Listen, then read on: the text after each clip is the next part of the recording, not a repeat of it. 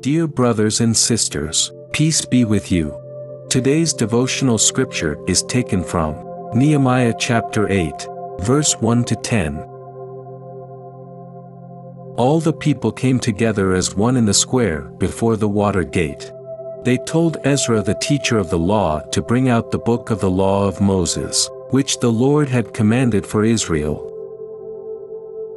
So on the first day of the seventh month Ezra the priest brought the law before the assembly, which was made up of men and women and all who were able to understand.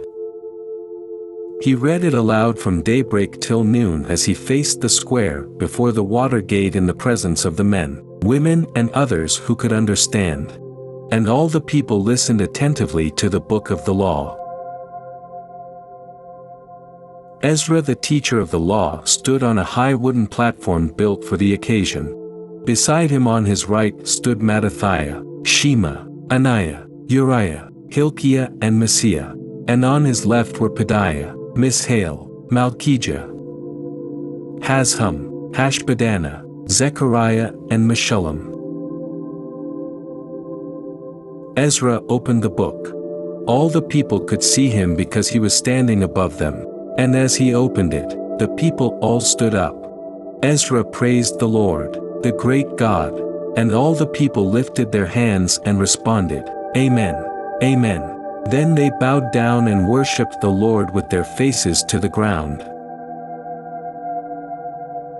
The Levites, Jeshua, Bani, Sherebiah, Jamin, Akkub, Shabbethai, Hodiah, Maaseiah, Kelita, Azariah, Jozabad, Hanan and Pelaiah, instructed the people in the law while the people were standing there.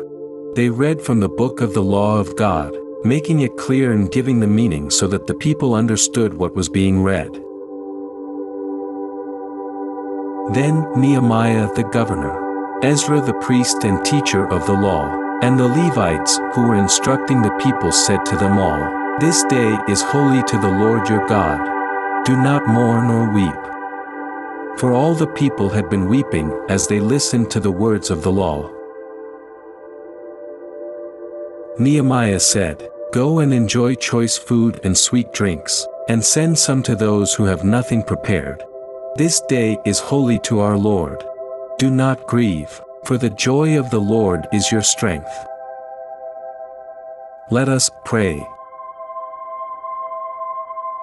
Lord Jesus, thank you for making us part of your body. Help us to work together to do your work. Amen.